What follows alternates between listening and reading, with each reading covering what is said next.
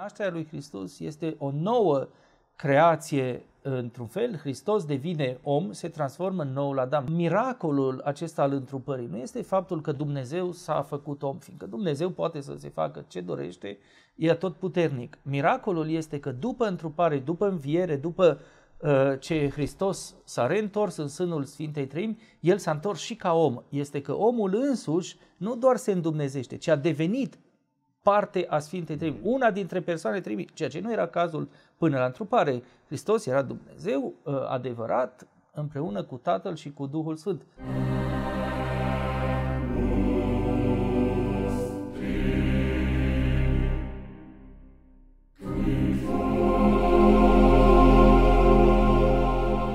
Bună ziua, dragi prieteni! Mihai Neamțu, Vocea Libertății. Stăm de vorbă, așa cum am obișnuit, din nou, cu profesorul Adrian Papahagi, de data asta despre misterul nașterii Domnului în această perioadă festivă de Crăciun.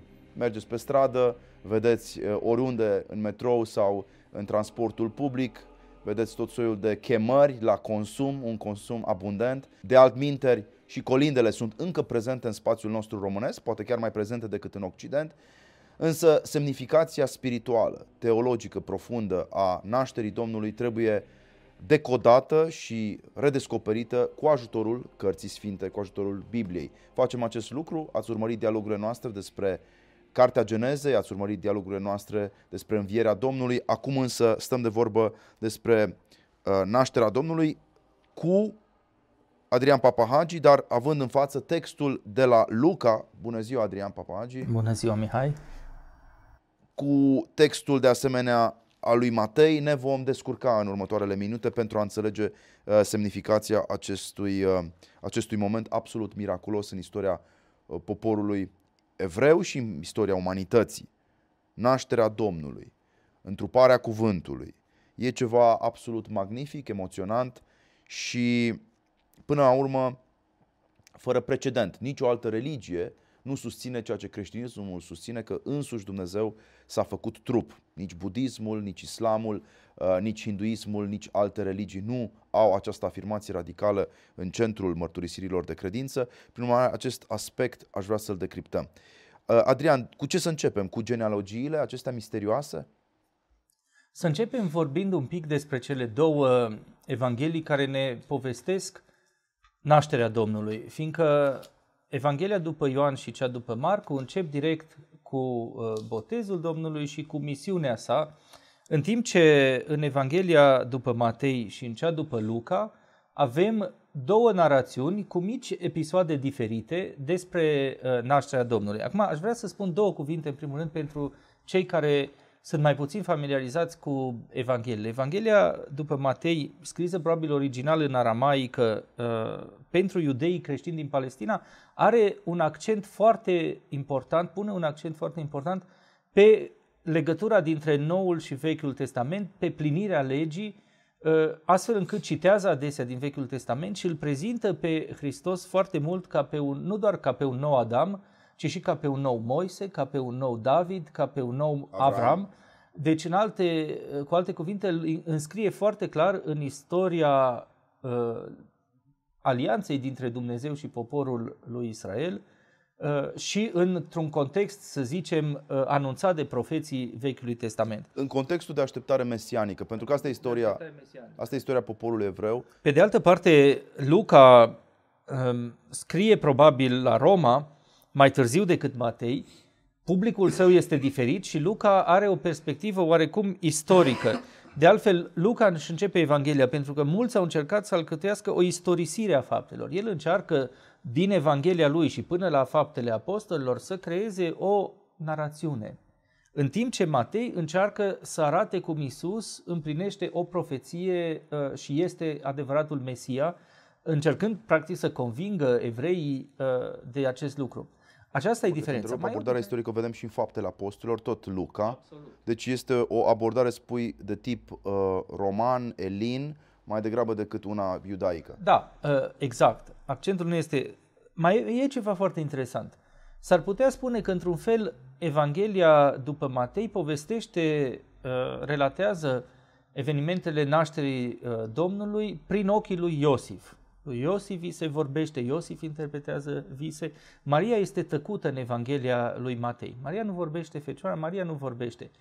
În Luca, din potrivă, se pare că nașterea Domnului este văzută prin ochii Mariei, prin ochii Fecioarei. Și de altfel, Fecioara uh, spune, rostește în uh, Evanghelia după Luca, ceea ce va deveni ulterior unul dintre cele mai importante imnuri marianice și uh, pasaj liturgic totodată care se uh, cântă la utrenie, faimosul Magnificat, uh, cum apare în, în Evanghelia latină, mărește, mărește suflete al meu pe Domnul. Uh, iată, și, și Maria este, are un rol proeminent în Evanghelia după Luca. Astea sunt, și acum ca să... Deosebirile. Și acum ca să spunem de la bun început ce deosebește la nivel narrativ cele două Evanghelii, astfel încât cei care ne ascultă să aibă uh, clară imaginea în fața ochilor.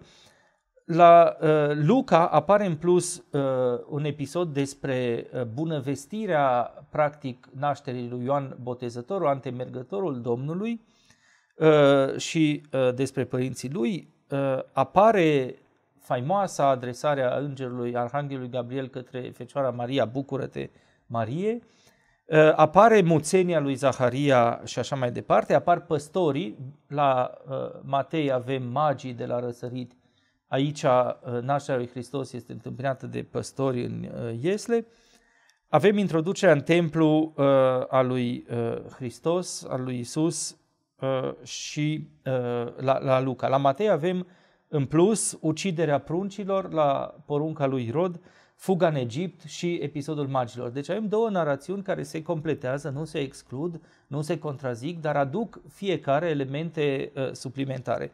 Aceste narațiuni lipsesc, după cum spuneam la începutul Evangheliilor după Marcu și Ioan. Asta ca să avem contextul. Da, Evangheliile sinoptice au o relație antifonică, dacă îmi permit să spun asta. Ele se completează, vocile acestea ale, fie, ale fiecărui uh, evanghelist, la un moment dat, uh, în cel puțin uh, liturgia bisericii sunt unite și uh, mărturisirea și sigur vestirea este uh, unitară. Acum aș vrea să le luăm pe rând dacă uh, ești de acord și să începem cu această viziune semită da? despre nașterea lui Isus. Cartea neamului lui Isus Hristos în Evanghelia după Matei uh, este, cum ai spus foarte bine, uh, este marcată de referința la David, Isus Hristos, sigur, care se naște în Betlehem, orașul lui David, e important lucrul ăsta. De spus, este și fiul lui David și fiul lui Avram. Avram mai târziu va fi descris de către Pavel, apostolul în, uh, dacă nu mă înșel, Romani 4, uh, drept părintele credinței noastre. El este cel care, deși se naște într-o familie idolatră, în urul Caldei, deși are un tată care era păgân, pur și simplu păgân, el ascultă o chemare, un apel și pleacă spre pământul făgăduinței prin credință. Știm și faimoasa, uh, mă rog, poveste a lui Avram și a lui Isaac uh, pe muntele Moria. Dar el este fundamental figura credinței. Da? David este figura regalității. Figura regalității. Și apoi continuă. Avram a născut pe Isaac, Isaac a născut pe Iacov. În primul rând aș observa ceva. Într-o lume postmodernă, această conștiință uh, de tip genealogic, sentimentul că tu aparții unui neam și că ești într-un fel îndatorat acestui neam al tău, nu mai există. Eu aș face și comparația între, repet, cultura ebraică, care insistă asupra strămoșilor, și cultura noastră contemporană, care practic șterge din amintiri uh, strămoșii. Nu mai există pe de o parte. Pe de altă parte sunt lucruri tulburătoare pentru puritani, pentru că avem uh, referințe la personaje care nu sunt cu totul, să spunem, din lumea drepților sau în orice caz care au, să spunem, păcătuit. Uh, o ai, uh, ai pe... Uh, o ai pe această prostituată la un moment dat, dacă nu mă înșel, Rahav, Uh, care este menționată, ceea ce ar putea sminti pe unii. Deci, cu alte cuvinte, puritatea nașterii lui Isus Hristos nu ține de o relație de sânge. Ea se va referi cu siguranță la concepția prin Duhul Sfânt. Și uh, aceste, aceste genealogii ne aduc până în punctul în care logodnicul este menționat. Iacov a născut pe Iosif, logodnicul Mariei, din care s-a născut Isus, care se cheamă Hristos. Avem 1 cu 16. Atenție, citez din uh, ediția sinodală a Bisericii Ortodoxe, există și, sigur, varianta Cornilescu și alte uh, variante, dar aici avem uh, așa tradus, nu știu dacă ai textul grecesc în față, da. Matei 1 cu 16, Iacov a născut pe Iosif, logodnicul Mariei, din care s-a născut Isus, care se cheamă Hristos. Hristos este aici un titlu, cel uns. Este de fapt titlul pe care l-a primit și David înainte, fiindcă și el a fost uns. Înaintea bătăliei din uh, acea faimoasă vale cu filistenii, David primește ungerea din partea lui Samuel, profetul, și prin această ungere are un rol special, acela de a unifica triburile lui Israel, iar cel uns, adică Hristos, este, repet, un titlu, nu un nume. Iisus Hristos nu este Gheorghe Popescu, da? nu așa trebuie să înțelegem lucrurile, ci Iisus cel uns. Bine, cine îți dă ungerea? Duhul Sfânt. Și Acestea sunt neamurile uh, de la Avram până la David, 14, de la David până la strămutarea în Babilon, 14, de la strămutarea în Babilon până la Hristos, 14 neamuri, o figură perfectă pentru că 7 e figura uh, da. cosmologică. Și e fapt 6 ori 7 sau 3 ori 14, 42, un pic mai mult de 40 care știm bine sunt anii în care Moise a plimbat poporul ales înainte de a-l duce în tărâmul țara făgăduinței, sunt zilele în care a postit Hristos, deci iată, e, e, e și numerologic un mare simbol. Și am citit chiar că uh, număr, numărul lui David, adică suma literelor, fiindcă în alfabet ebraic și literele, după cum știm, uh, literele sunt și cifre, uh, ar fi chiar 14, deci iată, e și mai mult decât atâta. Uh, să spunem că Matei scrie la început Biblos Geneseos, mhm. cartea genezei lui Isus Hristos. Avem aici o nouă geneză. Și aici putem să ne raportăm și la ce am vorbit când am discutat cartea genezei. Nașterea lui Hristos este o nouă creație într-un fel. Hristos devine, Hristos, una dintre persoanele trăimii, devine om, se transformă în noul Adam. Hristos și chiar mă gândeam zile trecute, miracolul acesta al întrupării nu este faptul că Dumnezeu s-a făcut om, fiindcă Dumnezeu poate să se facă ce dorește, e tot puternic. Miracolul este că după întrupare, după înviere, după uh, ce Hristos s-a reîntors în sânul Sfintei Trăimi, El s-a întors și ca om. Este că omul însuși nu doar se îndumnezește, ci a devenit parte a Sfintei Treimi, una dintre persoane Treimi, ceea ce nu era cazul până la întrupare. Hristos era Dumnezeu ă, adevărat împreună cu Tatăl și cu Duhul Sfânt. După întrupare, moarte, răstignire, înviere, el devine, până la urmă, om în interiorul trăimii. Este extraordinar lucrul ăsta și nicio religie nu găsește așa ceva. Adică în care umanitatea însăși, omul, să fie parte Absorbită. a ă, divinității. Mai e ceva, Biblos Geneseos, e cartea Genezei. Uh, Origen face o distinție între această geneză, genealogie până la urmă a lui uh, Hristos și uh, nașterea sa efectivă, fiindcă la uh, versetul 18 se spune dar nașterea lui Hristos, altfel a fost. Iar acolo uh, vorbește tot de Genesis, Origen spune că ar fi Genesis cu 2 de N în fine și face o mică, un mic joc filologic, adică geneză versus naștere, o bârșie, origine versus naștere uh, fizică uh, umană.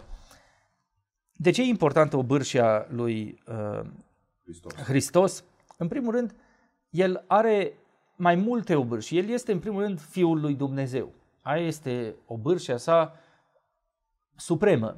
Dar el este în același timp fiul unei națiuni, unui neam, cum ai spus tu foarte bine, este fiul lui Avram, este fiul uh, tuturor regilor, uh, adică lui David, este uh, fiul, este un urmaș al lui Moise, el este și un nou Moise, și un nou Avram, și un nou David. Aici apare o legitimitate uh, de neam și o legitimitate regală. Hristos este așteptat și ca rege, ca urmaș al lui David. Să nu uităm că Irod uh, cel mare care domnea era un uzurpator, era un condotier, un, un nu numai, era un comandant militar pus de romani, nu era de sânge regal, ă, de aceea adevăratul rege care era așteptat de poporul lui Israel în perioada aceea era un urmaș al lui David care să vină iată din orașul lui David, ă, din Betlehem și ă, să preia soarta poporului evreu, să-i scoată din noua robie la care îi supuseseră romanii. De aceea se simțea amenințat Irod. De aceea s-a simțit amenințat Irod și a comandat uciderea tuturor. Pentru că își conștientiza impostura. De, de altfel, Irod și-a ucis și doi dintre fii exact. și uh, uh, nu ezita să ucidă cam pe oricine. Era un tiran foarte uh, crud.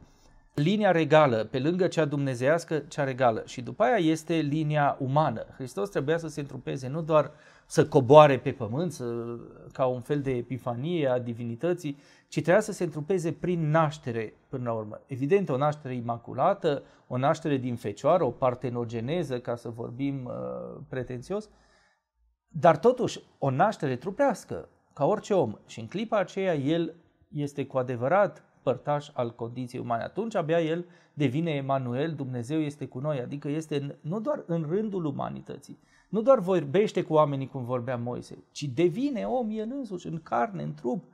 E o întrupare, nu e doar o transformare cum ai în tot felul de mitologie a unui zeu care ia o formă. Nu, Hristos devine esențialmente, ultimamente om. Suferă ca om, moare ca om și învie după aia ca Dumnezeu și ca om. Asta este până la urmă miracolul învierii și esența acestei întrupări este că ea conduce spre înviere. Uh, pe Adam, pe, pe, pe uh, Adam, Hristos îl scoate din stricăciune, îl renaște și prin el, firește, ne permite nouă să renaștem. Adrian Papahagi, e foarte frumos uh, ce ai spus. Uh, aș vrea însă să revenim la text, pentru că textul iarăși ne indică niște, niște particularități și, în primul rând, uh, prezența aceasta a îngerului. Uh, noi nu mai credem în îngeri, deși poate uh, suntem uneori înclinați să ne întrebăm de unde ne vine acest gând. E un gând bun, e un gând rău, dar propriu-zis, experiența aceasta a, a arătării îngerului nu e o experiență comună. Să spunem că îngerii nu erau uh, asemănători acestor copilași din uh, iconografia barocă a Occidentului, erau da. mai degrabă apariții înfricoșătoare. Înfricoșătoare, întotdeauna. Primul lucru pe care îl spune îngerul aproape tot timpul când apare, nu te teme. Pentru că e o apariție uriașă, e mare, e înalt, de 2 metri și ceva, 3 metri spun unii, deci uh, dimensiunile îngerului sunt uh, fizic uh, mari și iată ce îi spune din nou, cum spuneai, cum, cum ne-ai sugerat deja, Iosife, fiul lui David, nu te teme a lua pe Maria, logodnica ta, că ce s-a zămislit întrânsa e de la Duhul Sfânt. Ea va naște fiu și vei chema numele lui Isus, căci el va mântui poporul său de păcatele lor. Înainte de a comenta propriu-zis textul, aș vrea să mai insist asupra unui aspect pe care tu deja l-ai marcat. E un timp al așteptării, Adrian Papahagi. Și mă întreb uneori noi ce așteptăm astăzi, dacă noi ne numim creștini, chiar trăim o așteptare? De ce anume am vrea să fim eliberați? Până și la Virgil, dacă nu mă înșel, nu? Uh, autorul, mă rog, poemului Bucolicei, Bucolicei, patra, da? există parcă, nu, în timpul lui Augustus, există așteptarea unui nou Ev, da. Nu? Nu mai spunem de evrei care așteptau, îl așteptau pe Mesia pentru a fi eliberați de această ocupație romană. Mă întreb uneori dacă acest timp al așteptării, uh, care în biserică este uh, redesenat sub forma postului Crăciunului, nu? Ești cumva chemat să te înfrânezi de anumite bucate, să trăiești mai intens liturgic, pentru ca așteptarea să, să fie reală a momentului întâlnirii cu Hristos pentru o naștere duhovnicească. Dar timpul ăsta al așteptării mi se pare foarte, foarte important. Ce așteptăm noi astăzi? Din păcate așteptăm foarte adesea sau prea adesea ceea ce așteptau și uh, evreii în perioada aceea, adică pur și simplu o mântuire politică, să zicem, nu? o salvare uh, a națiunii, uh, o salvare națională, că toți suntem la 30 de ani de la Revoluție. Intrarea în Schengen. Intrarea în Schengen, o prosperitate mai mare, așteptăm lucruri până la urmă extrem de legitime, dar de natură materială sau politică, în orice caz, uh, Uh, de natură istorică și nu de natură veșnică, duhovnicească, uh, spirituală. Poporul lui Israel aștepta un fiu al lui David în sensul regal și Isus era firește și acest lucru.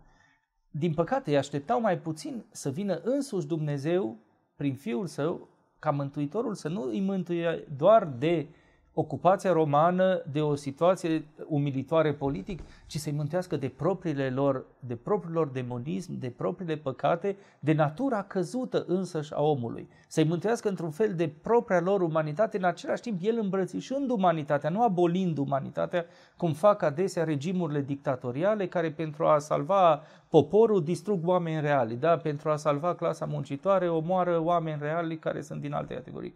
Ori Hristos Asta face, reînființează umanitatea, o readuce la prestigiul, la demnitatea ei divină și în același timp, într-un fel, o și abolește, fiindcă o face nemuritoare, o restituie naturii ei inițiale, o scoate din uh, starea de păcat. Acum, e foarte important ce zice îngerul.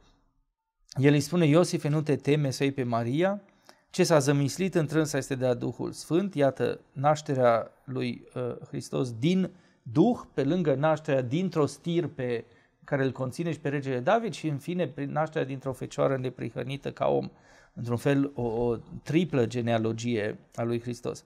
Ea va naște fiu, spune el, texetai, spune uh, greaca, de a ticto, a zămisli. Uh, în la Luca, ceea ce îi spune îngerul lui uh, Zaharia este că uh, nevasta ta îți va naște un fiu. Aici nu se spune îți va naște un fiu. În, în uh, Luca spune genesei hio soi, îți un va naște fel. ție.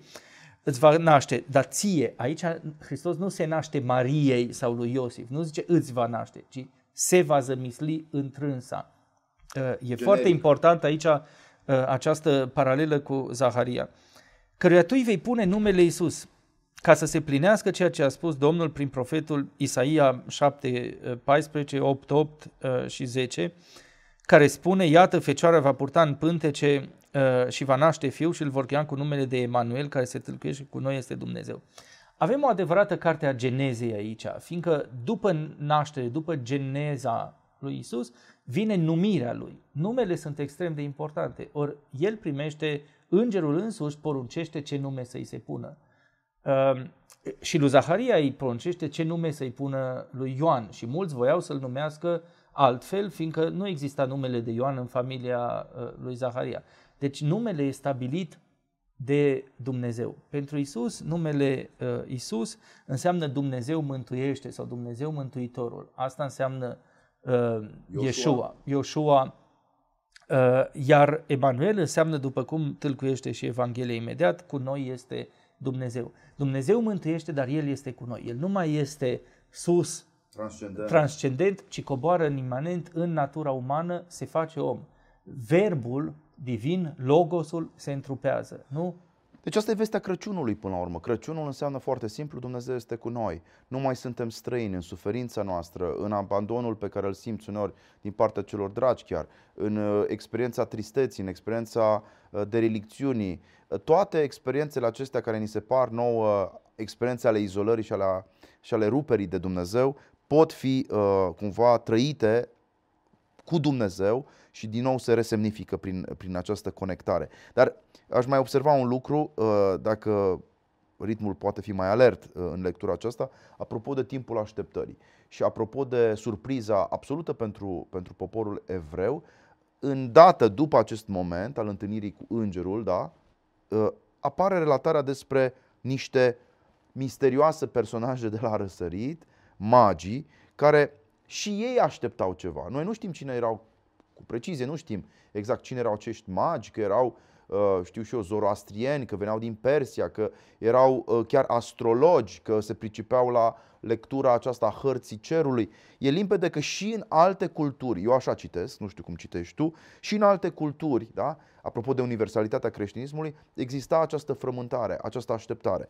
Și magii vin întâi la Ierusalim, da? evident capitala, și uh, uh, întreabă unde este regele iudeilor, cel ce s-a născut, căci am văzut la răsărit steaua lui și am venit să ne închinăm lui. Cu alte cuvinte, ce ne spune aici evanghelistul este că în narațiunea, în narațiunea aceasta nașterii uh, sau despre nașterea Domnului, putem să ne regăsim fie că suntem evrei, fie că suntem de alte uh, neamuri, nu? Chiar mai mult decât atât magii care sunt păgâni față de evreii cărora li se vestise uh, nașterea Domnului, uh, un, venirea unui Mesia, unui Mântuitor.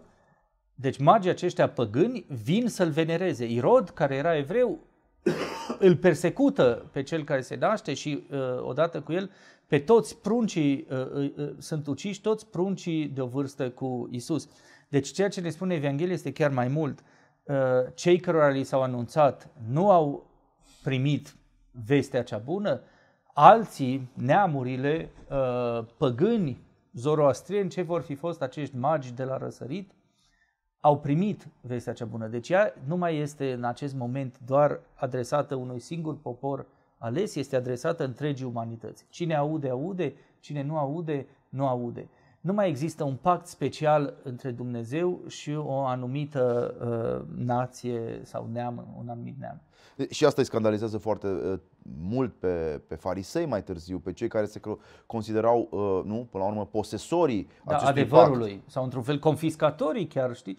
Uh, sunt oameni care în loc să primească și de aia noi creștinii înșiși nu trebuie să devenim ceva de genul ăsta. Adică un Tentația fel de te, ispita la noi este, da, noi suntem deținătorii adevărului și toți ceilalți gata, ce repede îi excomunicăm pe unii ăia, a, chiar și confesiuni creștine, ăia nu se mântuiesc, nu sunt în comuniune, ăia nu știu ce, ăia nu știu ce. Da, ok, Uh, sigur există uh, ortodoxie, există, dar există totuși oameni care se pot mântui oriunde dacă ei, până la urmă, aud cuvântul lui Dumnezeu uh, sau dacă uh, urmează acele stele care îi duce spre adevăr și spre viață și spre dreptate.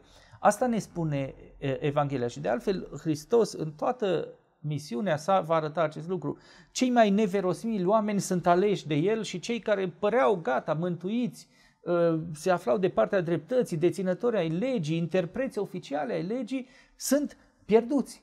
Uh, la fel și noi creștini fiind, putem să ne credem deja deținători ai adevărului și prin asta superiore altora și să ne pierdem și alții uh, la care nici nu te-ai gândi să se mântuiască. Absolut.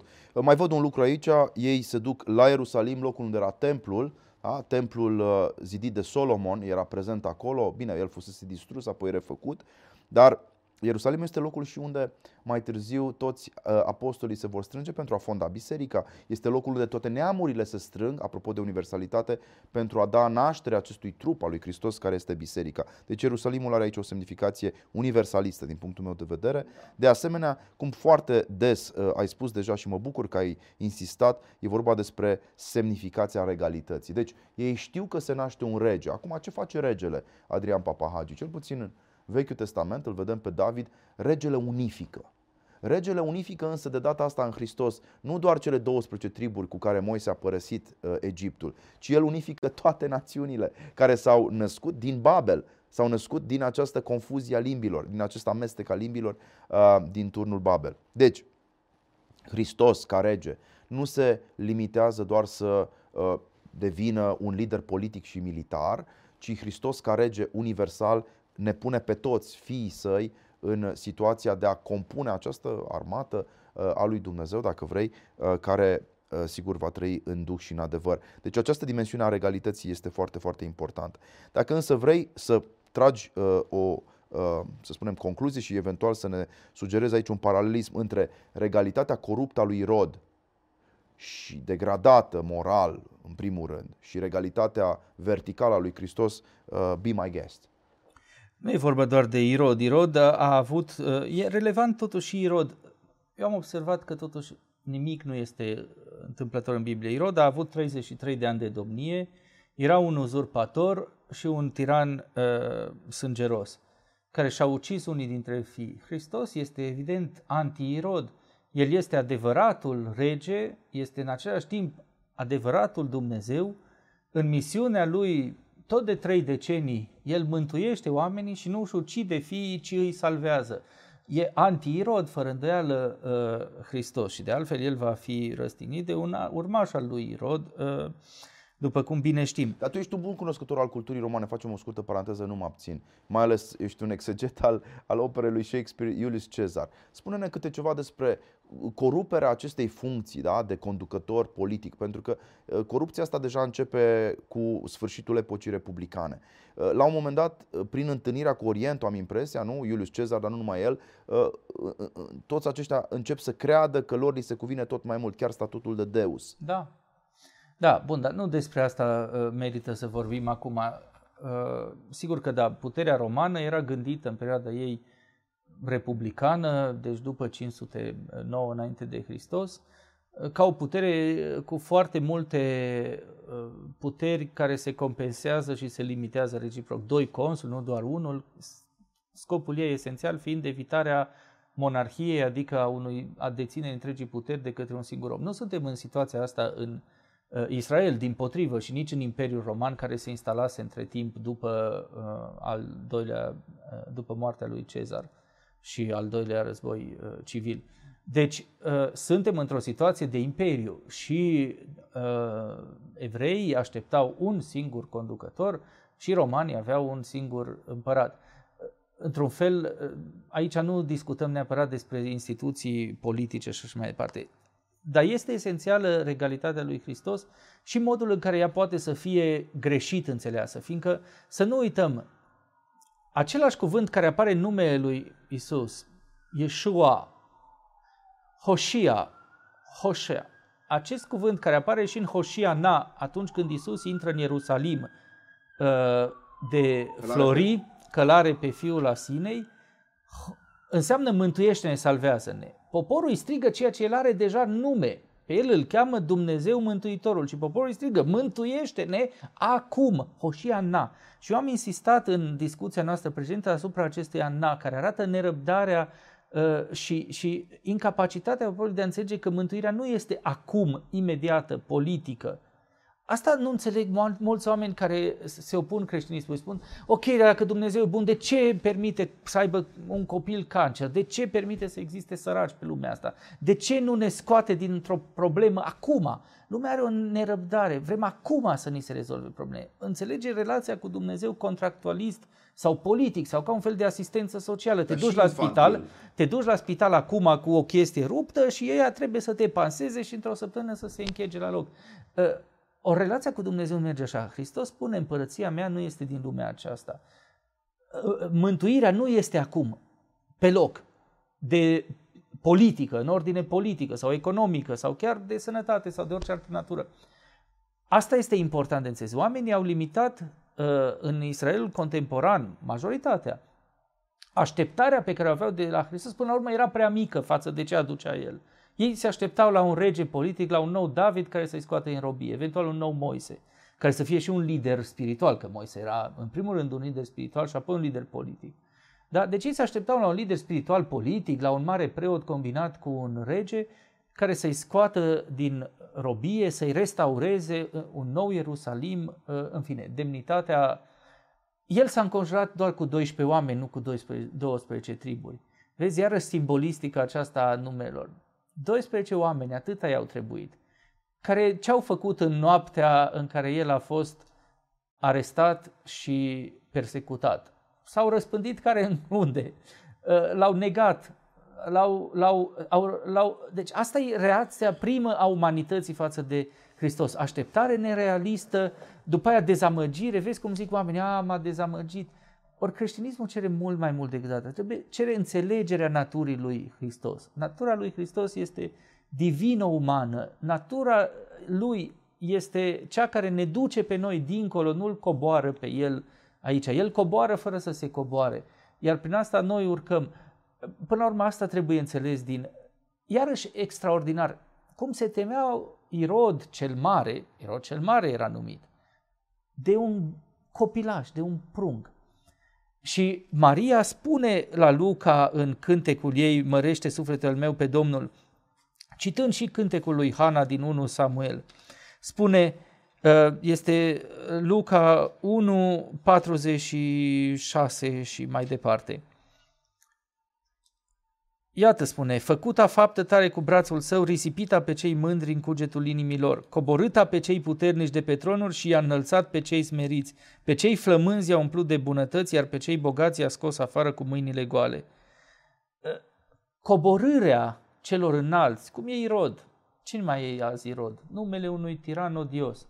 Și ridicarea celor smeriți, celor mici, insignifianți, un bebeluș acolo, un prunc amărât, născut în marginea Hristos se naște în margine, El nu se naște în centrul imperial al puterii, exact. în Ierusalim. El va ajunge în Ierusalim doar pentru a fi răstignit. El se naște în Iesle. Se naște în Iesle, Ieslea... interpretabil, dar da. în marginea unui han unde era deja prea multă lume, într-o margine a unei margini. Se naște în marginea marginii. Cum se naște? Uman. Cum se naște?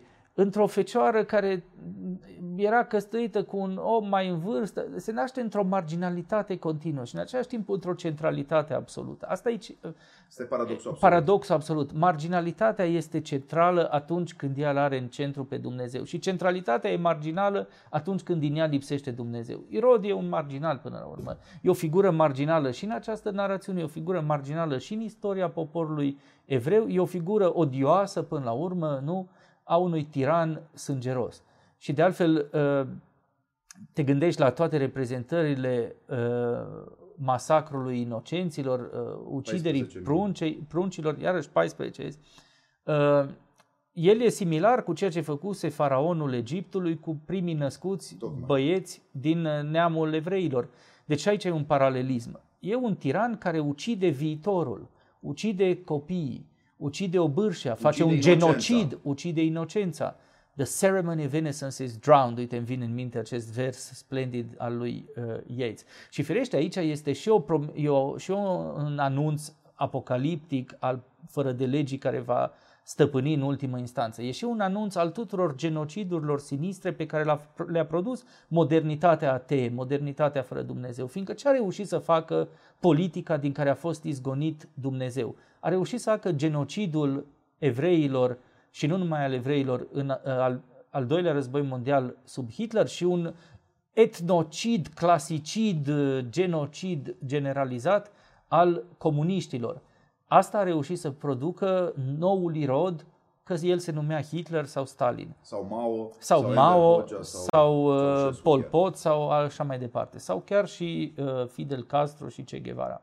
Adrian Papahagi, uh, foarte frumoasă această lectură, uh, într-un fel uh, inclusiv aplicativă, uh, dar aș mai uh, observa un lucru, faptul că atunci când el se naște în, în Iesle, Uh, vin îndată magii să-i ofere aurul, da? adică ai un soi de contrast între sărăcia acestui han despre care uh, vorbeai și bogăția darurilor, să recunoaștem faptul că totuși dacă există un aspect frumos în, uh, în aceste obiceiuri de sărbători, când facem cadouri copiilor, cumva noi încercăm să spunem, uh, recunoaștem uh, portretul lui Isus sau în inocența unor copii putem uh, recunoaște ceva din portretul lui Isus și noi le ducem daruri copiilor noștri, așa cum magii au adus daruri copilului, copilului sfânt. Dar darurile acestea sunt daruri speciale, aur, stămâie și smirnă și cu siguranță aurul este din nou marca regalității. Da? Deci când primești un dar de aur, ești recunoscut ca rege. Un alt lucru, te rog. Toate trei sunt, uh, ele au fost interpretate de la început de Sfinții Părinți, găsim și la Sfântul Ioan Gură de Aur și la alții interpretarea celor trei daruri. Aurul firește este cadoul care arată regalitatea lui Hristos și confirmă într-un fel descendența sa din David.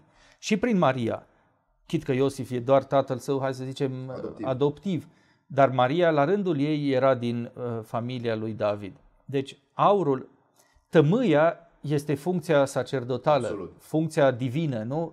Îi ardem tămâie lui Dumnezeu în biserici până în ziua de astăzi.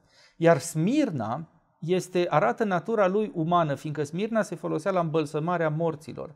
Deci, într-un fel, anunță mortalitatea lui Hristos, umanitatea lui. Uh-huh. Deci, eu consider, uh, nu mai știu dacă Sfinții Părinți au interpretat și al treilea așa, dar am citit de curând că Smirna asta, la asta Absolut. se folosea. Asta deci, până la urmă, uh, e, ei recunosc ceea ce spuneam încă de la început în această geneză, că Hristos este atât din uh, stirpea regală a lui David, cât și Dumnezeu adevărat, cât și om adevărat care va muri, va îngropa și va învia a treia zi, uh, după cum citim în Scripturi un pic mai încolo.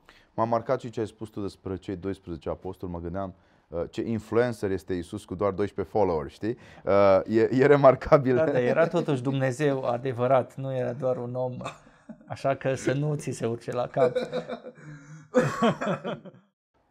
După ce am discutat despre narațiunea lui Matei, care are niște specificități, perspectiva lui Iosif este în prim plan, de asemenea o viziune asupra unității între Vechiul și Noul Testament și bineînțeles o insistență asupra genealogiei davidice a lui Hristos. Uh, ne îndreptăm privirea și uh, sufletul către această a doua relatare pentru noi importantă în preajma Crăciunului, relatarea de la Luca, cel care vorbește ca un istoric, uh, ca un om educat uh, la școala elinilor, uh, prieten cu Apostolul Pavel, să nu uităm niciodată acest aspect.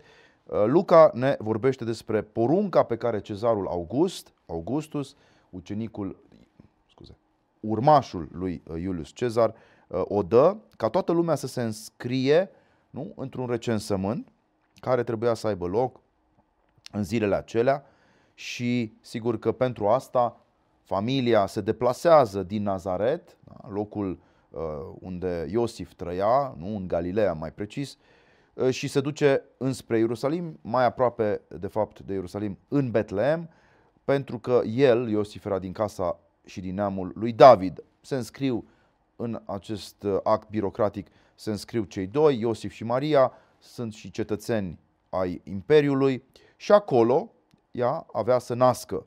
Și pe cine a născut? Iată ne spune Luca, la 2 uh, cu 7, a născut pe fiul său, cel unul născut, aici e o discuție, da? în sens trinitar, unul născut, dar poate și în sens uh, economic, nu? Uh, biologic, și l-a înfățișat și l-a culcat în iesle, pentru că nu mai era loc de găzduire pentru ei. Aici avem acest aspect al marginalității despre care ai vorbit deja Adrian Papahagi, în marginea marginii, da? pentru că el, în loc să fie primit Iosif într-un hotel sau într-un uh, loc de găzduire, uh, el nu mai este primit de către nimeni, este într-un fel primul refuz, să spunem, da? prima formă de indiferență. Da? De multe ori te duci și le vorbești oamenilor despre lucruri esențiale și prima reacție este indiferența. Lasă că vom mai vorbi. Pavel coboară în Areopag, stă de vorbă cu filozofii și se plictisesc după două uh, ceasuri, îi spun, lasă că despre asta te vom mai asculta, nu acum. Deci nu acum, ăsta este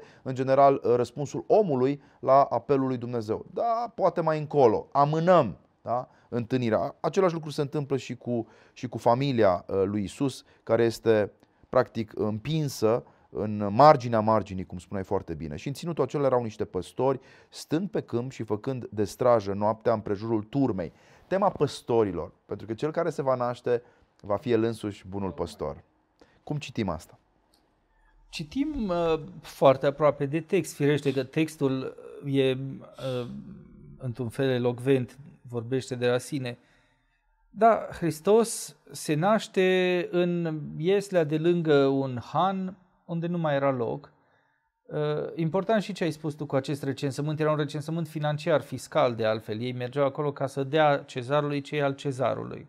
Și pe drumul spre a-și împlini datoria cetățenească, se naște Dumnezeu însuși. El nu se naște nici în Ierusalim, într-un palat. Nici la Roma nici la Roma, într-un centru de imperiu, nu se naște nici măcar într-o casă încălzită, ci în marginea ei și nu este adorat de curteni, de poporul său, ci de niște simpli păstori. Păstori de oi, iar Hristos, firește, va deveni păstor de oameni. Toate lucrurile acestea, firește, se leagă. Nu vedem aici, la Luca nu apare episodul magilor care vin cu daruri prețioase. Sunt niște trei păstori se întâlnire. De altfel nu apare numărul 3 și nici dincolo nu apare uh, numărul 3, 3 magi. Nu știm câți erau de fapt în Evanghelie. După Iar aia ulterior au devenit 3. Însuși David, înainte să fie rege, a fost păstor. El a fost luat de la oi. Și dacă îți amintești da. episodul, uh, tatălui a spus, du niște cași soldaților înainte ca el să lupte cu filisteanul, cu Goliat. El se ocupa de munca asta, banală, ducea câte o bucată de pâine și o bucată de caș soldaților. Era cu oile. E o meserie, sigur, a unui uh, popor nomad, am putea adăuga asta, E o meserie foarte cunoscută și în România. Ciobanii și oierii sunt foarte, foarte prezenți, chiar și în locul unde ne aflăm noi acum, la Brașov. Dar uh, nu e tocmai cea mai nobilă, să spunem, nu? Uh, uh, meserie pe care, pe care să o ai și cu toate astea Isus nu se rușinează de această proximitate. Nu se rușinează, uh, fiindcă El nu se rușinează niciodată de proximitatea celor uh, simpli, marginali și încă o dată păstorii la rândul lor sunt niște uh, oameni simpli. Și lor le apare îngerul, așa cum a apăruse înainte lui Zaharia, lui uh, Iosif, Mariei uh, și le spune nu vă temeți, iată din nou light motiv, același cuvânt pe care îl va spune îngerul de altfel și după învierea Domnului, nu vă temeți, căci iată vă vestesc vouă, vă binevestesc vouă o bucurie mare care va fi pentru tot poporul, că în cetatea lui David vi s-a născut azi Mântuitor, care este Hristos Domnul, și acesta va fi semnul, veți găsi un prunc înfășat și culcat în iesle. Și atunci cerurile s-au deschis și păstorii au văzut cetele îngerești care cântau slavă într cei de sus lui Dumnezeu și pe pământ pace într oameni bunăvoire. Începutul doxologiei mari, faimosul Gloria in excelsis Deo, iar o, care a devenit element liturgic. De altfel sunt foarte multe pasaje de aici în, din Luca, uh, integrate în liturghie, uh, în imnografia bisericii. În imnografie și în uh, liturghia însăși. Să zicem un lucru important în momentul ăsta. Bucurie. Vedeți tot timpul teama și bucuria, teama și bucuria. Hristos când învie spune bucurați-vă și nu vă temeți. Îngerul spune nu vă temeți și bucurați-vă. Ordinea e schimbată. Hristos e vestitorul bucuriei în primul rând. El este bucuria. Ce bucurie mai mare să fie decât să ți se spună că ești Fiul lui Dumnezeu, că ești chemat spre veșnicie, că ești chemat spre mântuire, nu spre moarte, nu toată viața cu oile în marginea marginii, cum spuneam adineauri, ci înspre centralitate și nu o centralitate contextuală, politică, ci o centralitate esențială, ontologică. ontologică, alături de Dumnezeu. Asta este buna vestire. Toată Evanghelia este o bună vestire, nu? E o bună vestire permanentă. Iar aici avem o serie de bune vestiri. Buna vestire a lui Zaharia, buna vestire a îngerului către Maria, buna vestire a îngerului către păstori ă, și așa mai departe. Și după aia buna vestire a nașterii către întreaga lume. Asta este până la urmă esența, e bucuria. Și încă o esență este slava asta pe care uh, uh, păstorii cu inima lor simplă nu sunt niște savanți, nu sunt niște sofisticați, nu sunt niște filozofi atenieni, nu sunt niște uh, uh, intelectuali, intelectuali de la Universitatea Centrală Europeană. De la Universitatea Centrală uh, Marginală Europeană. sunt niște păstori și Dumnezeu alege să le vorbească lor, ei se umplu de această bucurie și când ai bucuria în inimă, ce faci? Cânți, slăvești. Uh, această, această imagine mi se pare extraordinară. Spunea Nietzsche la un moment dat, nu pot să cred decât, un, decât într-un Dumnezeu uh, care dansează. Da, există această uh, bucurie care îl face pe David să danseze în fața templului, există această bucurie care îi face pe păstori să slăvească, să slavo slăvească și mie mi se pare că totuși colindele care într-un fel preau această, această notă uh, plină de exuberanță a, exact, a Crăciunului. Care bucurie și la noi să, să fie. fie. Nu? E esența, esența lucrurilor. Uh, apoi, sigur că ar trebui să vorbim și despre întâlnirea, uh, întâlnirea cu uh, dreptul Simeon, care aștepta imaginea așteptării. Da. Bătrânul. Exact, Simeon care știa profeția și care îl așteaptă, iar după ce îl vede pe Dumnezeu, rostește iarăși un celebru imn ulterior care se rostește la vecernie la noi. Acum slobozește în pace pe robul tău, stăpâne, după cuvântul tău, că văzură ochii mei mântuirea ta, pe care ai gătit-o înaintea feței tuturor popoarelor, lumină spre descoperirea neamurilor și slavă poporului tău Israel. Tu probabil ai altă versiune, chiar și în versiunile ortodoxe, din păcate nu suntem tot timpul cu același text în față. Nunc dimitis, acum slobozește în pace pe robul tău. Iată, omul acesta bătrân nu mai avea niciun motiv să trăiască. El a văzut în clipa aceasta ce a văzut, lumina cea adevărată l-a văzut pe Dumnezeu însuși și el l-a recunoscut, fiindcă în Evanghelie mereu există oameni care recunosc pe Dumnezeu din prima și oameni care, deși Dumnezeu le spune că este Dumnezeu, refuză recunoașterea lui. Uh, unii refuză, alții duc uh, acest refuz până la persecuție și crimă, nu? Uh, deicid până la urmă. Ei, Simeon e esența creștinului. În clipa în care tu te-ai întâlnit cu Dumnezeu, până la urmă parcursul tău Uh, s-a încheiat ce ai poți să faci în viața aceea, dincolo de revelația Dumnezeirii. El se consideră slobozit și poate de acum să moară în pace, fiindcă a văzut, uh, ochii lui au văzut mântuirea uh, lui Dumnezeu. E extraordinar de frumos uh, și, și acest episod al întâlnirii cu uh, Simeon, cu dreptul Simeon și cu Ana, prorocița, care și el recunoaște pe Hristos. Bun, introducerea lui Hristos în templu are rolul uh, în primul rând, de a-L duce pe Hristos în Ierusalim, în centralitate, unde El își va și încheia misiunea, îl duce în templu, adică îl dedică lui Dumnezeu, cum se dedicau întâi născuți ai uh, evreilor lui Dumnezeu. El este recunoscut acolo de doi drepți, de o prorociță, o profetesă nu? și un uh, drept. Îi se recunoaște și funcția divină, și funcția regală, și funcția de mare preot, sacerdotală și în același timp umani, divină umanitatea lui. E, e o recunoaștere a, a dumnezeirii și a umanității lui Hristos și a regalității lui Hristos în egală măsură. Ne apropiem de final pentru că dialogurile noastre sunt uh, constrânse de timp. Vreau să le mulțumesc celor care ne-au urmărit până în acest punct, să le reamintesc că toate aceste dialoguri sunt posibile prin sprijinul dumneavoastră pentru care suntem foarte recunoscători. Sunteți uh, sute de uh, prieteni care ați investit în aceste proiecte ale noastre la adresa www.patreon.com neamțu puteți să faceți o contribuție ca aceste dialoguri să continue și în 2020. Sunt foarte bucuros pentru că anul se încheie cu o meditație biblică despre nașterea lui Hristos, care însă are o ultimă semnificație pe care aș vrea să o descifrăm împreună în următoarele 2-3 minute. Adrian Papahagi e vorba de nașterea cuvântului, nu numai în Iesle, nu numai la marginea, să spunem, Imperiului și la marginea marginii, ci în inima noastră. Până la urmă, semnificația duhovnicească a Crăciunului, uh, cea mai deplină pe care părinții bisericii au, au recunoscut-o uh, din primele veacuri, dar pe care, iată, un uh, mare teolog al muntelui Atos, Emilianos Simonopetritu, o pune în prim plan, este nașterea lui Dumnezeu în inima noastră. De la școala Victorinilor până la, iată, părinții atoniți, această temă este centrală și el spune astfel. Spune așa, Întristări, necazuri, nereușite, greutăți, durere, plâns, bol, moarte, toate sunt mâncarea și băutura de zi cu zi uh, ale omului. Dar nu vă temeți, toate acestea nasc sfințenia, îl nasc pe Dumnezeu în lăuntrul nostru. Să ne bucurăm acum uh, de Crăciun, pentru că suntem părtași ai Dumnezeirii. Când Hristos va apărea sus pe nori la a doua sa venire, vom fi și noi acolo Dumnezeu ne va da contemplații înalte, Dumnezeu uh, va da fiecăruia dintre noi ceva potrivit cu calitatea și cu putința sa de înțelegere. Vine nașterea Domnului Hristos, ne-a făcut mai presus decât îngerii, într-un fel, da, prin întrupare, umanitatea noastră e ridicată deasupra da, statutului angelic. Partea treimii, după cum spuneam la început. Și, sigur, prin asta El uh, ne face pe noi prietenii săi, nu vă mai vorbesc ca unor robi, ci ca unor prieteni, nu ne-a făcut pur și simplu ființe slujitoare care își acoperă capul și tremură ca niște sclavi, ci ne-a făcut trupul său. Pentru noi a murit și nu pentru îngeri, adaugă Emiliano Simonopetritu. Pentru noi a înviat și pentru noi uh, va coborâ din nou și se va uh, înălța cu noi din nou la cer.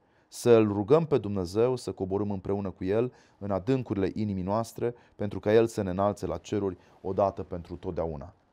Hristos se naște în inimile noastre, experiență pe care mulți dintre cei care au trecut prin închisori au făcut-o. În liniștea aceea a temnițelor uh, comuniste, un Nicolae Steinhardt a putut să simtă că prin har se naște Hristos în inima lui și în felul acesta el devine o făptură nouă. E nașterea de sus, e nașterea despre care vorbește și Ioan, e nașterea pe care am putea o comenta la o următoare întâlnire dacă doresc să adaugi ceva pe final. Și asta e până la urmă buna vestire, vestea cea bună. Se naște Hristos, dar odată cu noi, cu El renaștem și noi. Până la urmă asta este vestea cea bună a Crăciunului. Hristos se naște, primiți-l, slăviți-l și uh, să ne bucurăm, fiindcă până la urmă este o sărbătoare a bucuriei. Să fim deci bucuroși și să ne aducem aminte de ce ne bucurăm de Crăciun, Uh, nu ne bucurăm doar de cadouri, uh, bucate și înghesuieli prin moluri, ne bucurăm până urmă de renașterea noastră lăuntrică și de restaurarea naturii umane în demnitatea ei divină pierdută prin cădere. Asta este ideea pe care o știm cu toții, cel puțin așa la nivel teoretic și pe care ar fi bine să o simțim și în practică. Așa că putem încheia aici Mulțumesc tare mult, Adrian Papagi, să încheie un an în care am făcut multe lucruri împreună. Eu sunt recunoscător pentru asta și bucuros și pentru că am făcut uh, conferințe, pentru că am uh, făcut aceste dialoguri biblice. Poate la anul scoatem o carte împreună, nu știu dacă ne va fi dat uh, și acest lucru, dar vreau să le mulțumesc tuturor celor care au fost alături de noi și în acest dialog și vreau să le spun din toată inima sărbători fericite, la mulți ani! Crăciun fericit!